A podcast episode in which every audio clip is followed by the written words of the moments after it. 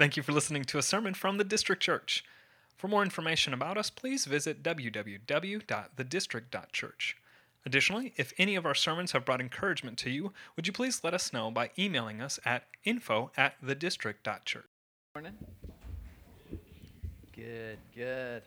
Happy summer to everyone.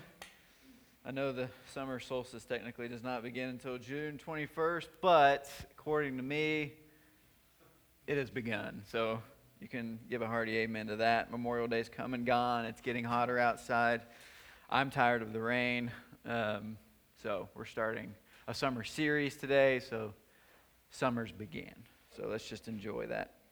Um, today we do begin our misconception series, um, and we want to look at some common beliefs um, and practices, doctrines within Christianity that are very easily uh, misunderstood or even mispracticed. And so um, it's going to be a fun series over the next uh, eight or nine weeks. I can't remember how many topics we have on it. I think maybe nine topics. Um, and it's going to be good, though. It, it, it kind of differing things of the gospel. Next week, we'll be looking at law and grace and kind of how, how do those relate to one another. Uh, do we still practice law or are we completely based on grace alone? Um, and and kind of how those work together. We're also going to be looking at money and what does God talk about money because there's all kinds of misconceptions around that. Um, we're going to be looking at, um, trying to think some of the other topics we got coming up. I've only looked at the next month. Uh, we have other good ones coming up as well in July. That'll that'll be fun to look at. Um, but one of the reasons why we wanted to look at these topics is specifically because we know that getting them right or wrong um, is a matter of, of life and death. Um, it, it, truly is a matter of uh, having joy in life or having a life that leads to destruction.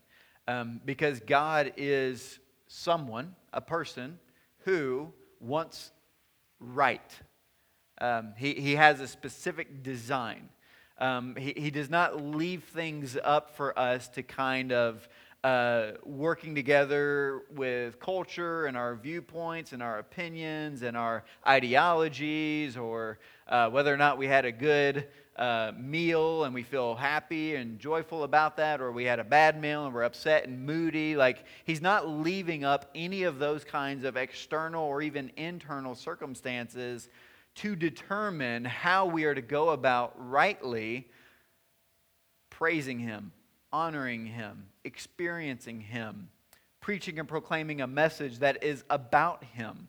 And so, if He ultimately, as you read throughout the Bible, wants the renown of His name, the glory of who He is, to spread, as Habakkuk 2.14 says, to spread over the entire earth as the waters cover the sea, if He wants His glory shared, He wants His character, His identity, His truths, he wants them rightly proclaimed, rightly declared, so that people can rightly see him for who he truly is.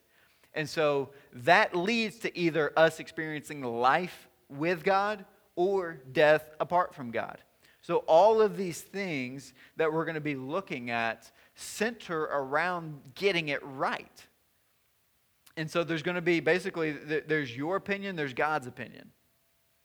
And we're going to do everything we possibly can to preach and proclaim God's opinion, God's view, God's truth, regardless of, of what we feel or, or what we think um, or how we've been raised, whether good or bad or whatever it looks like. We want to get to what God is ultimately teaching and proclaiming so that we can begin to rightly um, be able to see the counterfeits of truth, the counterfeits of belief, the counterfeits of church, the counterfeits of practice, all of the counterfeits that we include in it, as well as culture and society include in it, um, and even that religion itself includes in it. And so um, we want to truly experience the John 10 10, life and life abundantly. And in order for us to truly experience life and life abundantly, we want to make sure that we're experiencing God in who He truly is. And so we want to be able to kind of tackle some of these misconceptions. And, and today is the gospel. What are our cultural, religious misconceptions around the gospel? What it is, what it is not. so that if the gospel is the very means by which we enter into a relationship with God, then we've got to get the gospel right, or nothing else matters. If we don't get the gospel right, law and grace don't matter, money doesn't matter, nothing else matters. Understanding the Holy Spirit doesn't matter. Understanding church practice and why we have liturgies, the other topics are coming to me now. Those don't matter if we don't truly get to the gospel and if we don't truly understand what the gospel is.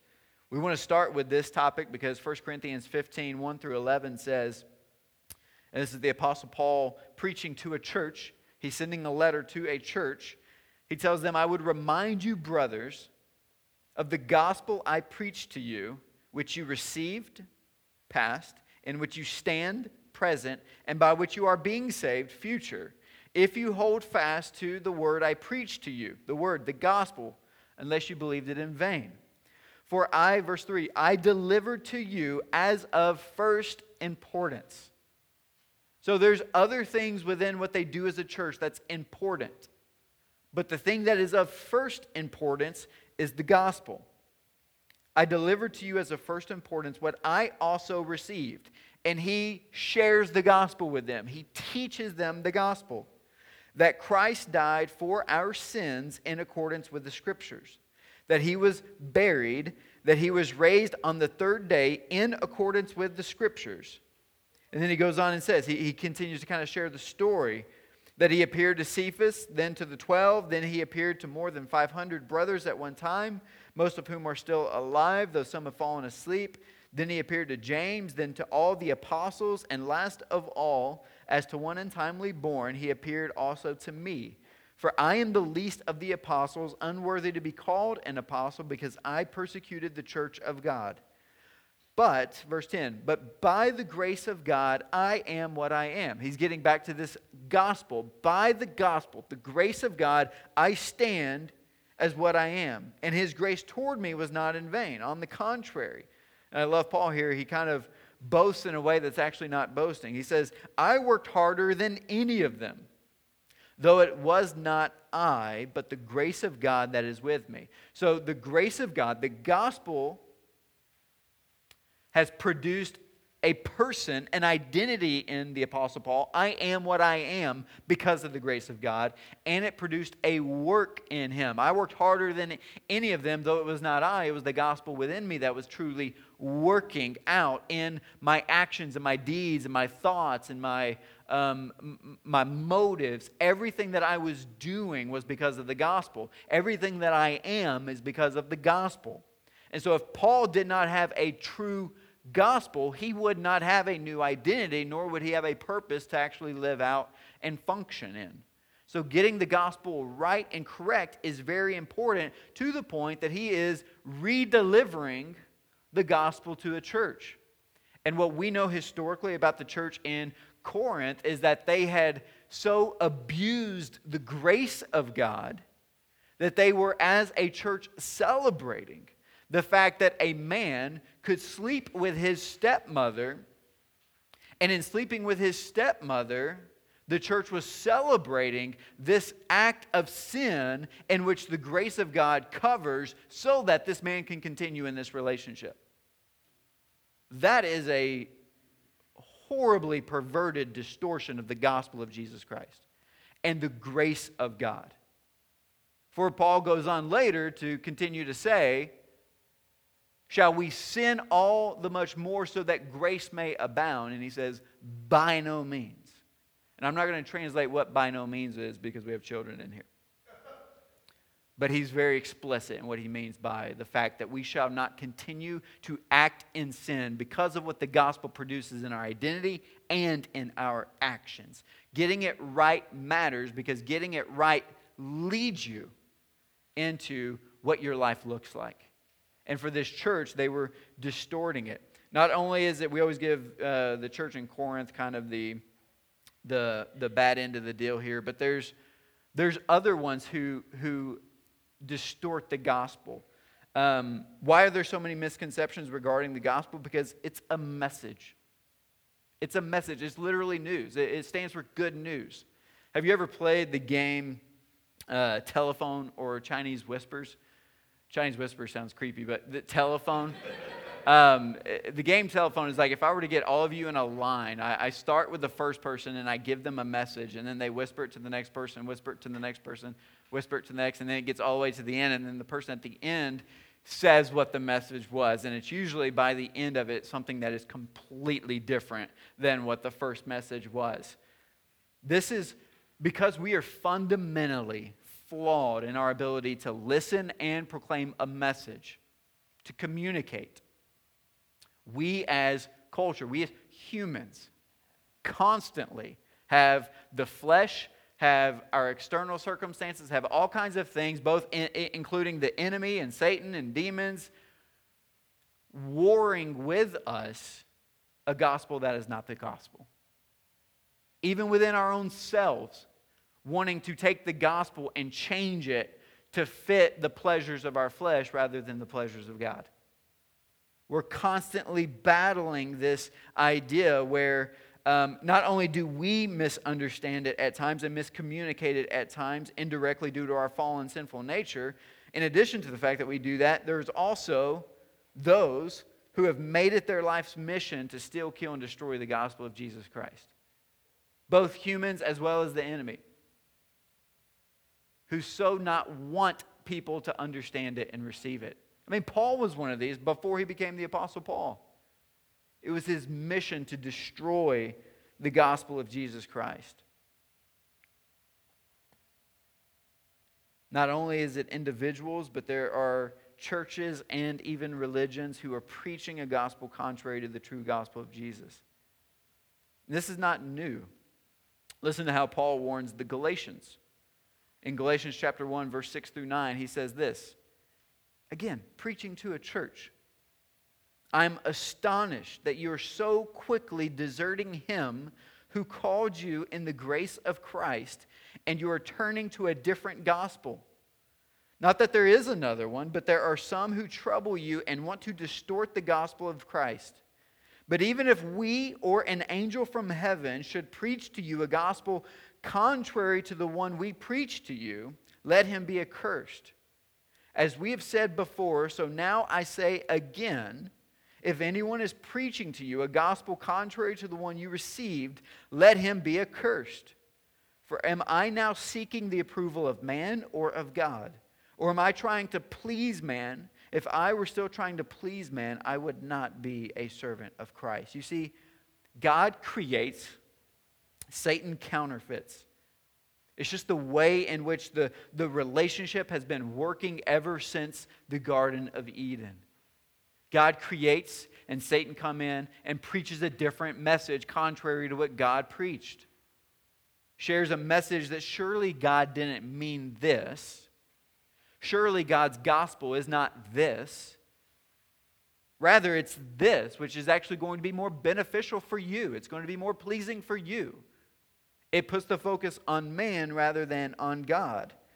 There's a gospel preached that praises and pleases man, which is destructive and demonic. And then there's a gospel preached that praises and pleases God and is delightful and divine. We want the latter. And to be honest, the first one does not lead to the pleasure and praise of man, it leads to their destruction, to their death. Getting the gospel right in both belief and practice is a matter of eternal life or eternal death. We're not just talking about whether or not you're missing out on some joys today or some joys tomorrow on, on kind of what your theological viewpoints are on the gospel. We're talking life and death. We're talking eternity when it comes to this because it's not only dictated upon your eternity, but it's dictated upon the eternity of those in which you share the gospel. Because if you're sharing a wrong gospel, you're not helping anybody.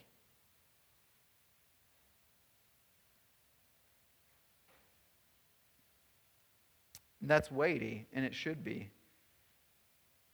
Here's the reality, and this sounds weird God doesn't bless people, He blesses His gospel.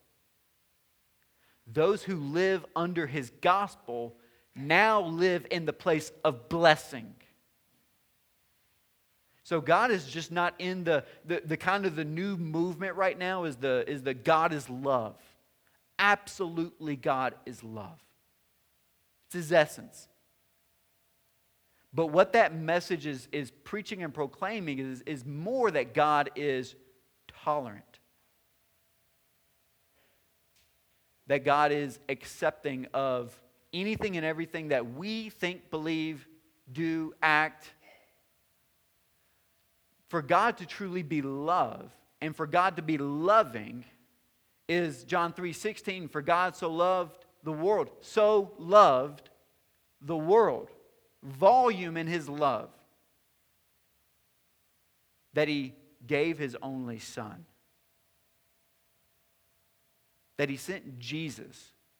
And as we begin to unpack the gospel why did he send Jesus? Because as Romans 3 says there's no one who seeks God. There's no one who loves God. There's we are enemies as it says in Romans 5. That we are separated from Him, that we've broken relationship with Him, that we've ran the opposite direction of Him, that we don't pursue Him, that we don't seek Him, that we don't look for Him and long for Him and treasure Him. And because we've run the opposite direction, God so loves us in our rebellion that he sends his son Jesus to come after us to take our place, to die for our rebellion, so that, so that those who, according to the gospel, believe in the person and work of Jesus, not anything that they can do, the person and work of Jesus, we can be brought back into right fellowship with God. That we can experience Him, that we can enjoy Him, that we can praise Him, that we can adore Him, that we can love Him, and that we can rightly see His design for life that leads to the ultimate flourishing of society and culture and humanity. There's no gray. It's either life flourishing in God and His design, or it's life leading to death and destruction outside of his design. Getting the gospel right matters so much that throughout our entire history, people have devoted thousands, if not tens of thousands, of hours to writing resources that clearly articulate in a systematic way what the gospel is. What the gospel is. Historically speaking, creeds and confessions have been recorded as a means to anchor our churches and our people to what the Bible is saying versus what culture is saying. You've got just the name of to, just to and let me stop there. These creeds and confessions include, but not limited to, the confessions of Augustine in 397, Tetrapolitan Confession in 1530, the Helvetic Confessions in 1536 and 1542, the Heidelberg Catechism in 1563, the Belgic Confession in 1566, the Wittenberg Catechism in 1571, the Canons of Dort in 1619, the Heidelberg Confession. Actually, the Heidelberg, Belgic, and Canons of Dort collectively are always called the three forms of unity. Western, uh, Westminster Confession of Faith in 1646, the Westminster Shorter and Longer Catechisms in 1649, the 1689 Baptist Confession of Faith, 1966 and 1983 Baptist Faith and Message. These are not to be read as holy, inspired, God breathed scripture, but they're helpful and beneficial in exhorting and encouraging and pointing us back to what the scripture defines to be God creation, fall, Christ, redemption, Holy Spirit, the age of the church. They are not scripture to be read as thus says the Lord, but rather exhortations to point us to what scripture says, thus says the Lord. Getting the gospel right is why there's been a resurgence of books written in regards to the gospel and what it is. For example, Matt Chandler wrote the book, The Explicit Gospel. Andrew Farley wrote The Naked Gospel, as I used to say when I read it in Tennessee, The Naked Gospel. Jared C. Wilson wrote Gospel Deeps. Greg Gilbert wrote What is the Gospel? J.D. Greear wrote a book simply called Gospel. There's been an ongoing effort for us to maintain a clear and concise understanding of what the true gospel message is. One of the newest resources that's out right now is about a two and a half hour documentary called American Gospel Christ Alone. I'll actually be using just a couple of illustrations from this documentary in a few moments, as I believe it is right now one of the best put together resources of systematically defining what the gospel is and what it is not outside of the Bible, of course. It's a beautiful, beautiful documentary. And so, what I want to start out with is what is or what has become man's view of the gospel misconceptions. And, and doing a study on this um, to figure out what are the top five misconceptions that include world religions, that include Christian misconceptions, to which I would say are non Christian misconceptions ultimately, church denominational practices that have muddied the water. These are the top five things that we have found that are the main misconceptions that begin to get the gospel wrong. And I know I'm usually not an illustrative guy, but we're going to use illustration today. So for you visual learners, you're welcome. And I'm going to try not to draw too many pictures because it'll go, it'll go south real quick. But here are the five misconceptions over here. So we have grace and merit. We have faith and works. We have Christ and other mediators. We have Scripture and tradition. And we have glory of God and man. These are the top five misconceptions that, according to, again, world religions, different denominations within Christianity who have added to the gospel. These are the five categories that we have taken the gospel and have added things to it and have said this is the way to ultimate salvation. Grace and merit. And to define merit, merit means a good work done that receives a future reward. Works is defined as a person's external actions or deeds and eternal thoughts and emotions. If you can do it, that's a work. Other mediators is just a person who intercedes between God and man or pleads their case. Traditions, individual and corporate, church and or cultural practices. And then of course the glory is the fame and renown of either God and or man. And I want to illustrate something for you. Again, this is pulled from kind of the, the way in which all of these different religions and their plan of salvation that includes all of these things together, this is essentially what a timeline would look like for an individual person. And so they are born. And for the most part, a lot of people understand that you're either born into sin or you're born with some type of capacity to sin. And so, because of that, you are spiritually dead. And so there's something that has to happen in order to start to get you on the right path. Um, but again, in, in including these things, in order to get you to righteous, there has to be something that happens that is a baptism that is ultimately your form of justification, your form of being made right.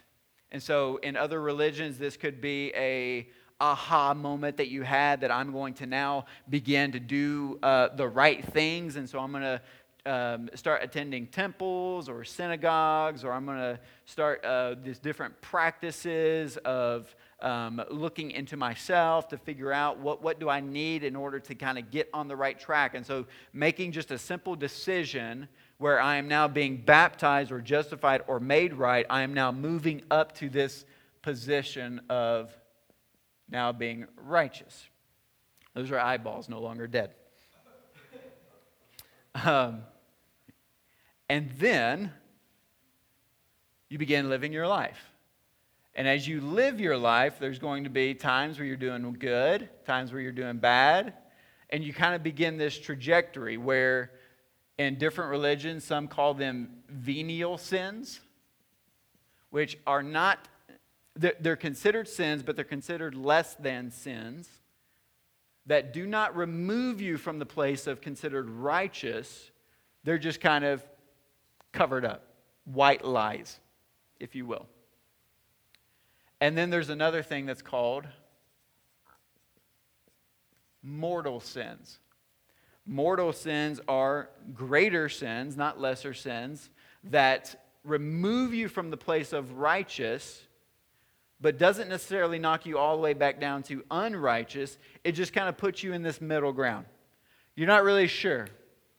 I'm not really, am I a believer? Am I not a believer? Am I good with God? Am I not good with God? I'm just kind of in this place in the middle. And so it ultimately, the mortal sins knock you down, and then you begin a process. You begin working your way to get back up to the top. And there's different things that are used for this process of getting back up. And one is called penances, and the other is sacraments. Penances is there's somebody that you have to go to constantly in order to confess the wrongs that you have done, in order for them to go to God and plead the case. Sacraments are the things that you have to do within that belief system that is going to move you towards having more good deeds than bad deeds. And again, this can cross over several religions. Several religions. And ultimately, you kind of get to this place where you cross over, you die. And you're in this in between. And in this in between, I don't know if I'm righteous. I don't know if I'm unrighteous. I don't know if I make it or not. Different religions have different names for this. Hinduism, you need to reincarnate because you still owe God something. You still need to pay off your debt. So we're going to start over with another life in which you're going to continue working your way towards ultimately reaching salvation. In Roman Catholicism, this would be the idea of purgatory that you've worked your way, you've been confessing to priests, you've been doing the traditions of the church, paying your, your penances, paying your, or doing your Hail Marys, praying your Hail Marys You've been doing your good deeds. You've been working your way back up. But in this life, you will never achieve righteousness until you go into purgatory. And once you go into purgatory, if there are enough people, relatives that are still living, that are praying for you and offering sacraments for you, then maybe, maybe at some point you'll either go up or you'll go down. So it's actually never up to you. This is the idea of what's going on within miscommunicating, misunderstanding the gospel. Jehovah Witnesses add a whole new translation to the Bible that serves to divorce Jesus of his divinity, and then add additional teachings that say Jesus was actually just the archangel Michael in a created being. It's a bunch of human man made religion in addition to Jesus. Mormons add a whole new book the Bible's not sufficient, it's not enough, and so they add additional teachings outside of the Bible. The Mormons call themselves the Church of Jesus Christ of Latter day Saints. I will not call them the Church of Jesus Christ because we do not believe in the same Jesus Christ that the gospel declares or that the Holy Spirit inspired. God breathed scriptures declare the, Him to be the only way to salvation. Jesus Christ plus anything ruins everything. Islam Yes, Jesus was a good prophet, but Muhammad is a greater prophet. Jesus isn't God, he's just a prophet. The Bible is an okay book, but the Quran is where God or Allah gets it right. It's about what you do and not what Jesus has done. Hindus, where you have to die and reincarnate because you have to pay God back because Jesus didn't pay the debt on the cross. You got to pay the debt yourself in the next life. Catholics, yes, there are some who love Jesus because they've at the very least finally read the Bible for themselves and were saved by the grace of God. But for the most part, Catholics are told when they die they have to go to purgatory to work a little more in hopes of paying God back for your venial and mortal sins. Now, we can pick on other religions, but even within Christianity, we begin to declare a false gospel by adding to Jesus the evidence of salvation as the essence of salvation. Let me say that again. We begin to declare a false gospel by adding to Jesus the evidence of salvation as the essence of salvation. What I mean by that is there are certain fruits that are produced in the life of a Christian, and there are certain works that proceed from the life of a Christian. They are meant to be the evidence of salvation that has happened for us. However, they are not the essence or means to achieve salvation.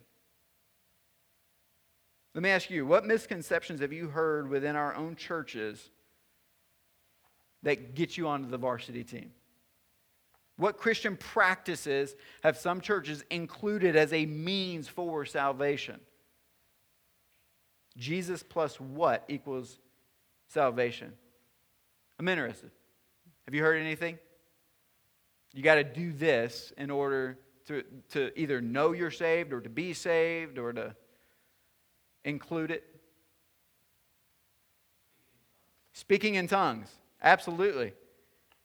Speaking in tongues, actually, Kelsey had uh, a teacher friend down in Tennessee who said um, speaking in tongues was the affirmation or confirmation that one was truly in the Spirit, that, that they had received the Spirit of God, that they have received the Holy Spirit, that they've been truly baptized. It's the kind of completion of someone coming to know God.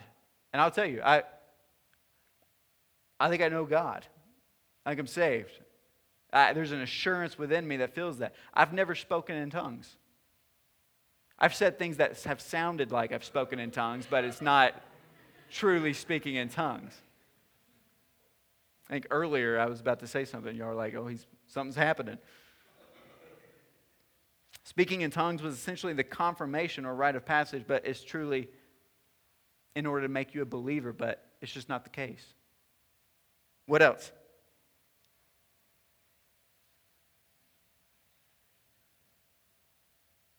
Have you ever heard that you have to be baptized? Because Jesus only loves the wet ones, not the dry ones? Like, like there's this idea out there that like until you are baptized by water that you are not saved. Jesus plus tithing or giving.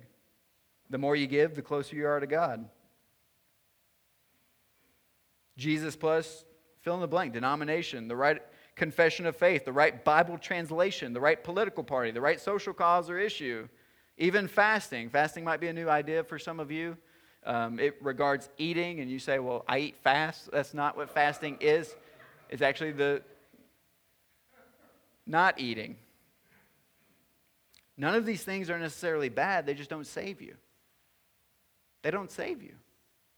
But yet, we've at times included them and have so fought for them that a person believes that I have to have these things in order to be saved. This is what was happening in Acts chapter 15 at the Council of Jerusalem that we covered a couple of months ago. In Acts chapter 15, verse 1, it says, But some men came down from Judea and were teaching the brothers, Unless you are circumcised according to the custom of Moses, you cannot be saved. Acts 15 11 says, But we believe that we will be saved through the grace of the Lord Jesus, just as they will. So the gospel was spreading, gospel was doing its thing. People were coming to know Jesus in right relationship with him. And as people were coming to know Jesus in right relationship with him, the Jews, seeing that Gentiles were now coming to know Christ, said, In order for you to truly be in, you also have to be circumcised. There has to be a work done in order for you to be considered true believer.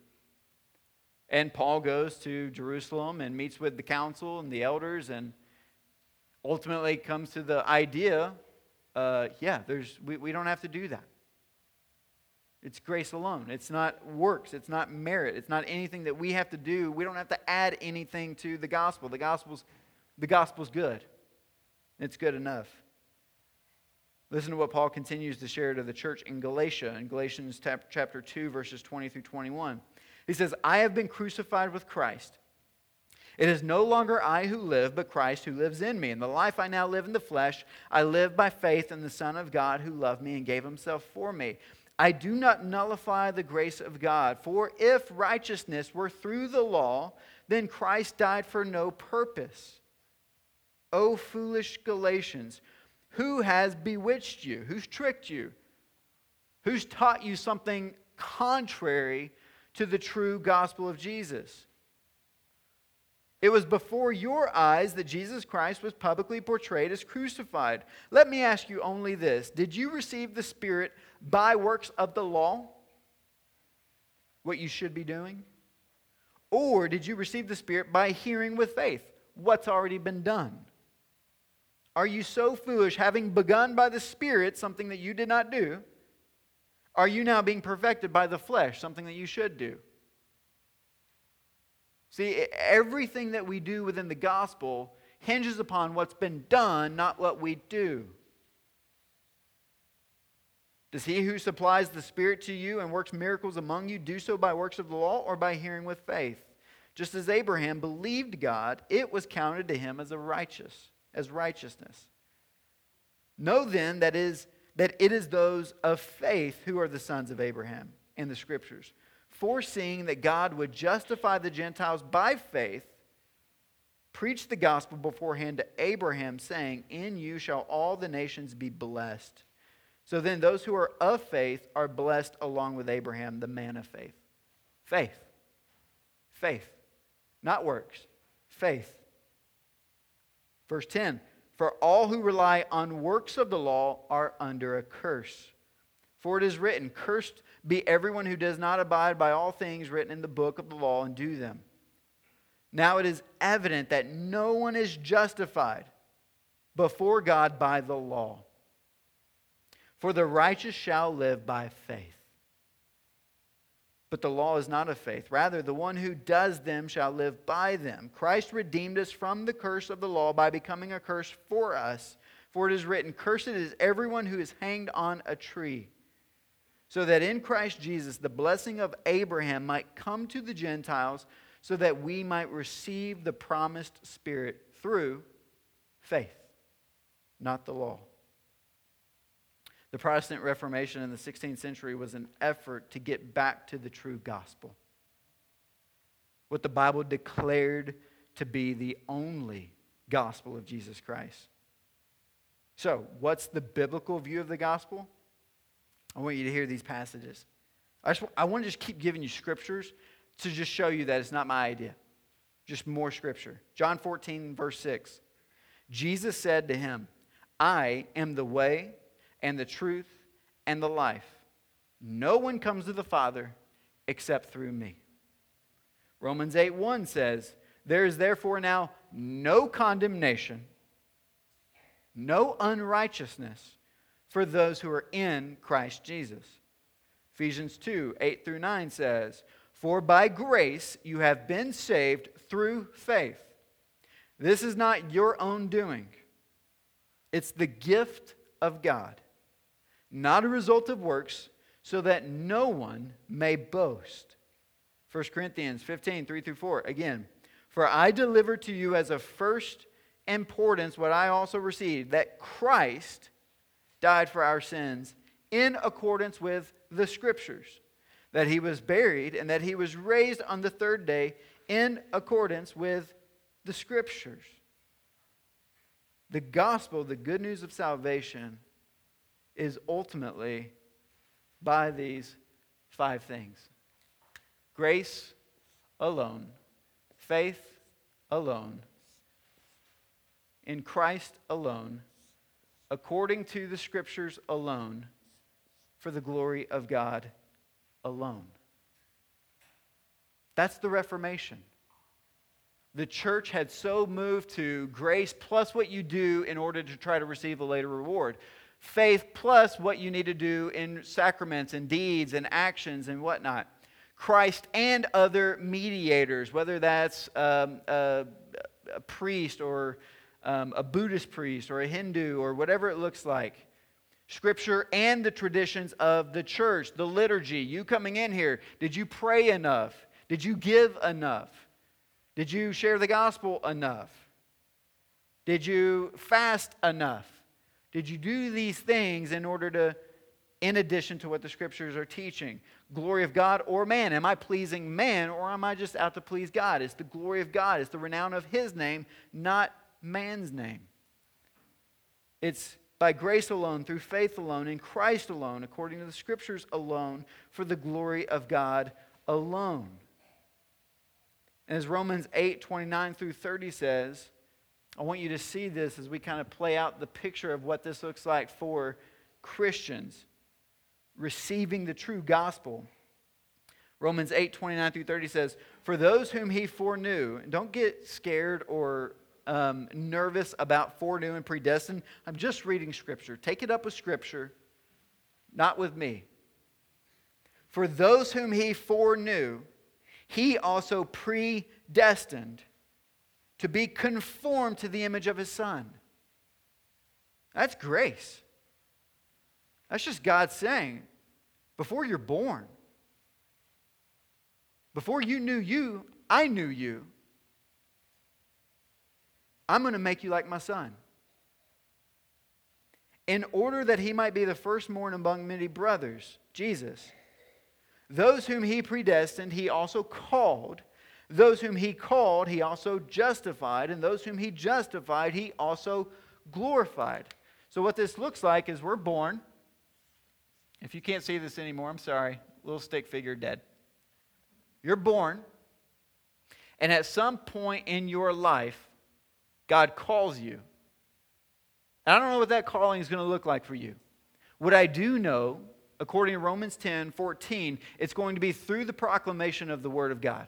It's going to be the gospel being declared to you, proclaimed to you, shared with you in some way or another. Every single one of us who are believers can tie it back to either a time when I was sitting in a sermon, or I was sitting in a park, or I was sitting in my car and I heard it through a song, or whatever it looks like. It was the Word of God declaring the gospel message of Jesus Christ and His life and His death and His resurrection. It was preached and it was proclaimed. You heard it, as Romans 10 14 says. How can they hear? How can they believe unless they've heard the gospel message? And how can they hear it unless someone goes to them and preaches it to them? You've heard the message. So at some point in my life, when I know I was in seventh grade and a fifth grader, 10 years old, shared the gospel with me, at that moment, God called me. And in the moment that He called me,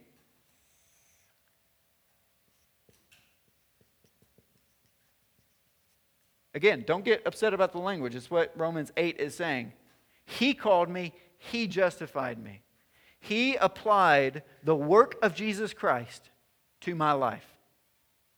And so the Reformation calls this the great exchange, where in this moment of justification, which justification means just to declare right, it's a, it's a legal term, it's a pardoning of sin. God took my sin and placed it on Jesus Christ at the cross. God took Jesus' righteousness, so my unrighteousness, placed it on Jesus at the cross. So let's just put a cross here. He took my unrighteousness, placed it on Jesus at the cross, and killed it. Put it to death because Romans 3 and Romans 6 says the wages of sin is death. We got to pay the penalty of death.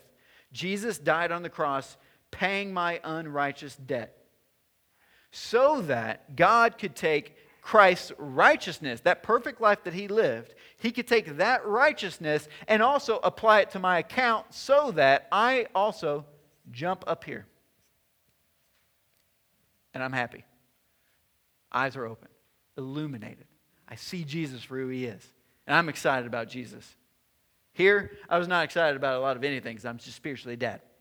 I'm just flesh whatever I can just feed my flesh, daily pleasures, just temporary pleasures. Let's just keep those things coming because apparently that's the greatest thing that can be experienced when you're spiritually dead is what can I get now? When you're illuminated and you see Jesus for who he is, temporary pleasures no longer are seen as pleasures, they're just seen as temporary. Things that rob me of eternal joy rob me of eternal Christ because now all of a sudden I am seeing through a lens of the gospel that God is glory that God is good, that God is right, that God is awesome, that God is holy. And I get to experience life with this God who loves me. Who now, because I'm in the position of gospel, and being blessed by God.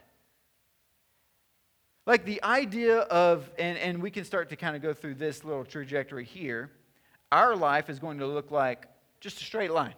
Just a straight line. Because there's going to be times where I fall, and then he just keeps me going. And I might fall and he keeps me going. I might fall and he keeps me going. And the reason, even when I fall and I sin, the cross at every moment, God's looking and saying, hey, uh, we've already covered that. We've already paid for that. Past, present, future. Your sins are on Jesus. It's covered, it's paid for. When I brought you into the courtroom, I declared you righteous. I declared you forgiven, past, present, and future. So from here to here, no matter, and we'll talk about this next week when we look at law and grace, no matter what you do or don't do, doesn't matter because you're covered, you are righteous. I will always see you as I see my son Jesus, in whom I'm well pleased. So I will look at you from here on out in righteousness. And it has nothing to do with what you do or don't do. Because the cross is being applied to your account every single day. Between these two scenarios, which one do you think produces freedom? Which one is a person who's free versus a person who's enslaved? This is why it matters to get this right. The people of God, throughout our history, in efforts to try to figure it out themselves.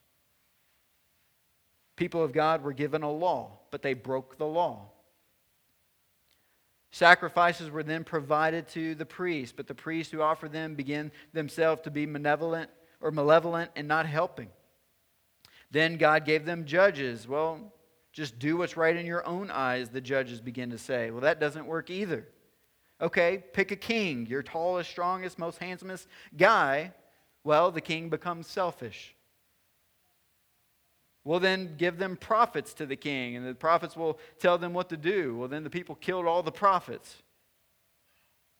Time after time again, we begin to understand that through the course of millennia, God is saying, You need a better lawkeeper. You need a better judge. You need a better sacrifice. You need a better prophet. You need a better priest. You need a better king.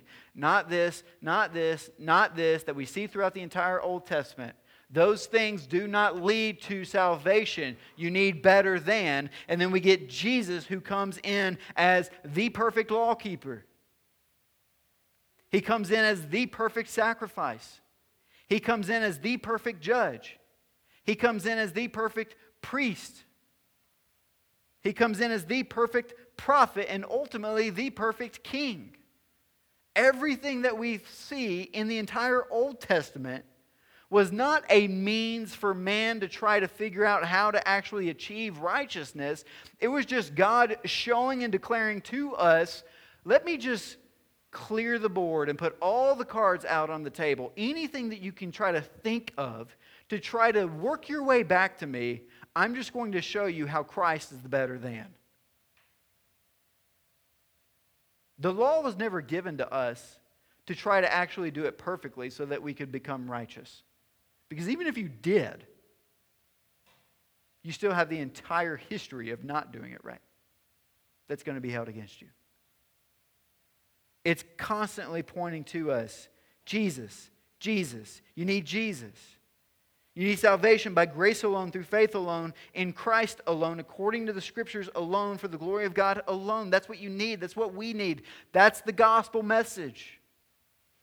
And without that message, we're going to just spin our wheels trying to figure it out in our own strength. And how defeating and frustrating that is when we begin to rely on ourselves rather than relying on God alone. God alone.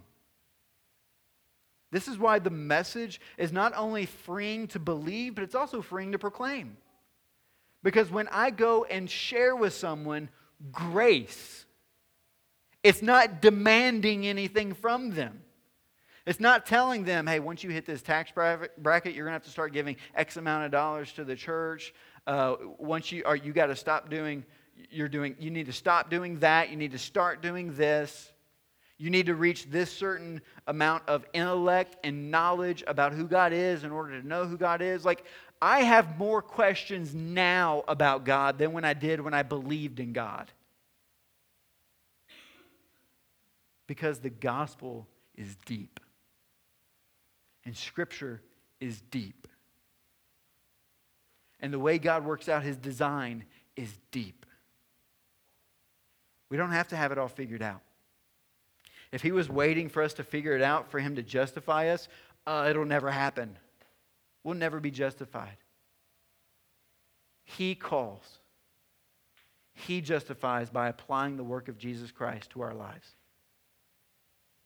And then, as it says, he moves us down the path of for those whom he justified, he will one day, and we'll just walk straight into eternity glorified. And it's never going to be based on how much did you pray? How much did you give? How much did you share the gospel? Guys, for us, the day of judgment, like I, I think we have this picture in our minds that we're going to get to judgment and he's going to recount for us every single one of our sins and we're going to have to give an explanation. How many of you have been taught like that's kind of the view of what we have coming up? And you're just kind of in like you're gonna, I mean, you're gonna be peeing yourself the whole time. Like that's what, because you're like, oh my, I, I didn't even know I did that. Like, how am I gonna cover that? Like, God, here's what, and you're trying to explain to God why you did what you did. No, that's not the way it works out for us. Our judgment has already happened. Because for those who have been justified, we've already been in the courtroom. So when we meet God in judgment, whether that's we die at some point and we're there, or we just go, He returns and brings us up and we float up to heaven with Him, like whatever the day of judgment looks like, when we walk into that room, we're going to see Jesus. And as we walk in, Jesus is going to say, Yeah, they, they, they have a long list. Here's their list. But that list, I already paid for at the cross. Hey, bro, I've got a party for you. Let's go. Like the feast of the lamb, let's go. Like what we do like the last Sunday of the month is I mean, it's not even JV. Like that's poor like we're in a C League church softball. Like it's not it's it's bad compared to what the feast of the lamb is going to be where he invites us in when we go to judgment, it is not a judgment. It is we're going to the reception of the wedding of us to Jesus. He can't wait to dance with us. He can't wait to dance with us. He can't wait to celebrate and party. It's a party.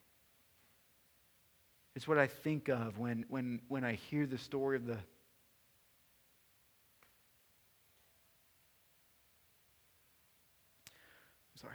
Um,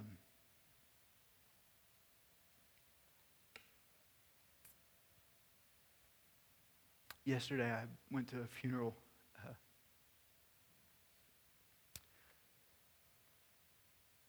for my coach and mentor. And on the way back from the funeral, I did the thing I shouldn't have done. I listened to his last sermon that he preached. Um, and it was on the prodigal son. He was teaching about everyone always focuses on the, the reckless living of the son and everything that he did that was wrong. But they don't realize that the sin was actually him breaking fellowship with the Father and moving to a distant land, him leaving the Father. But then him believing that what he could do is work his way back in by coming and becoming a hired servant. I'm going to earn my way back in. And as he's kind of coming back to the house and as he's trying to think through, I, have got this speech prepared. I'm going to I'm going to work my way back into relationship before he can ever even get the words out of his mouth. The Father is wrapping him with a robe and putting rings on his finger and sandals on his feet and he's screaming to those who work for him go get the fattened calf. We are going to celebrate tonight. And he didn't do anything but sin. And the Father is welcoming him in because the Father is giving him grace. That's a party. And that's what it looks like for us. We don't have to earn, we don't have to convince God, we don't have to come with a speech or preparation or anything like that. God gives us the gift of the gospel and says, let's celebrate. Let's party. That's what we have to look forward to. And that's the message we get to share with those around us. You don't have to work your way. You don't have to earn anything. You don't have to figure it out yourself. God's done all the work. You receive it. Be blessed by it. Receive it. Believe it. Let's pray. Thank you for listening to a sermon from the District Church. For more information about us, please visit www.thedistrict.church. Additionally, if any of our sermons have brought encouragement to you, would you please let us know by emailing us at info at thedistrict.church.